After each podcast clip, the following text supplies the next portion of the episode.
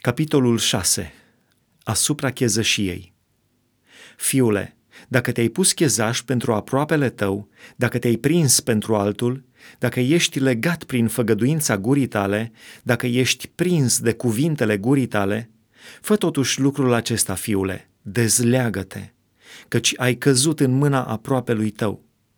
De aceea, du-te, aruncă-te cu fața la pământ și stăruiește de el – nu da somn ochilor tăi, nici ațipire pleoapelor tale.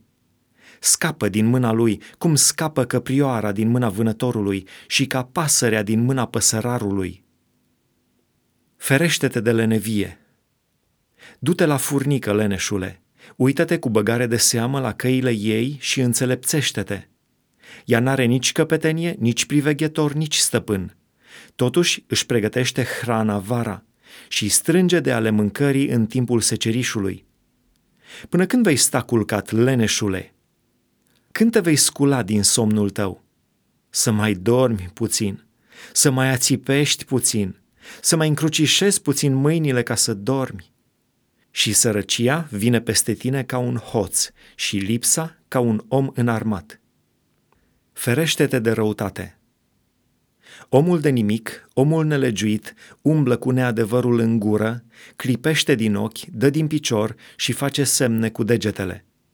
Răutatea este în inima lui, urzește lucrurile rele într-una și stârnește certuri. De aceea, nimicirea îi va veni pe neașteptate. Va fi zdrobit deodată și fără leac. Șase lucruri urăște Domnul și chiar șapte îi sunt urâte – ochii trufași, limba mincinoasă, mâinile care varsă sânge nevinovat, inima care urzește planuri nelegiuite, picioarele care aleargă repede la rău, martorul mincinos care spune minciuni și cel ce stârnește certuri între frați.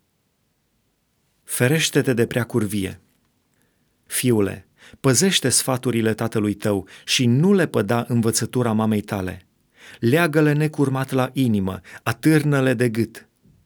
Ele te vor însoți în mersul tău, te vor păzi în pat și îți vor vorbi la deșteptare.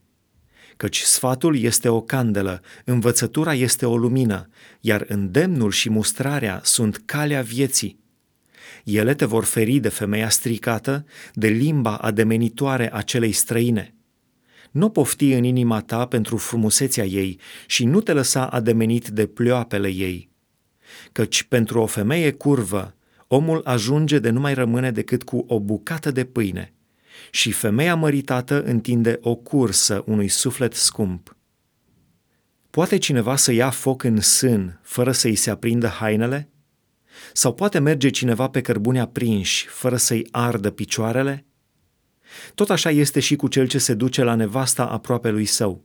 Oricine se atinge de ea nu va rămânea nepedepsit. Hoțul nu este urgisit când fură ca să-și potolească foamea, căci îi este foame și dacă este prins, trebuie să dea înapoi înșeptit, să dea chiar tot ce are în casă. Dar cel ce prea curvește cu o femeie este un om fără minte. Singur își pierde viața cine face așa nu va avea decât rană și rușine și ocara nu îi se va șterge, căci gelozia înfurie pe un bărbat și n-are milă în ziua răzbunării. Nu se uită la niciun preț de răscumpărare și nu se lasă înduplecat nici chiar de cel mai mare dar.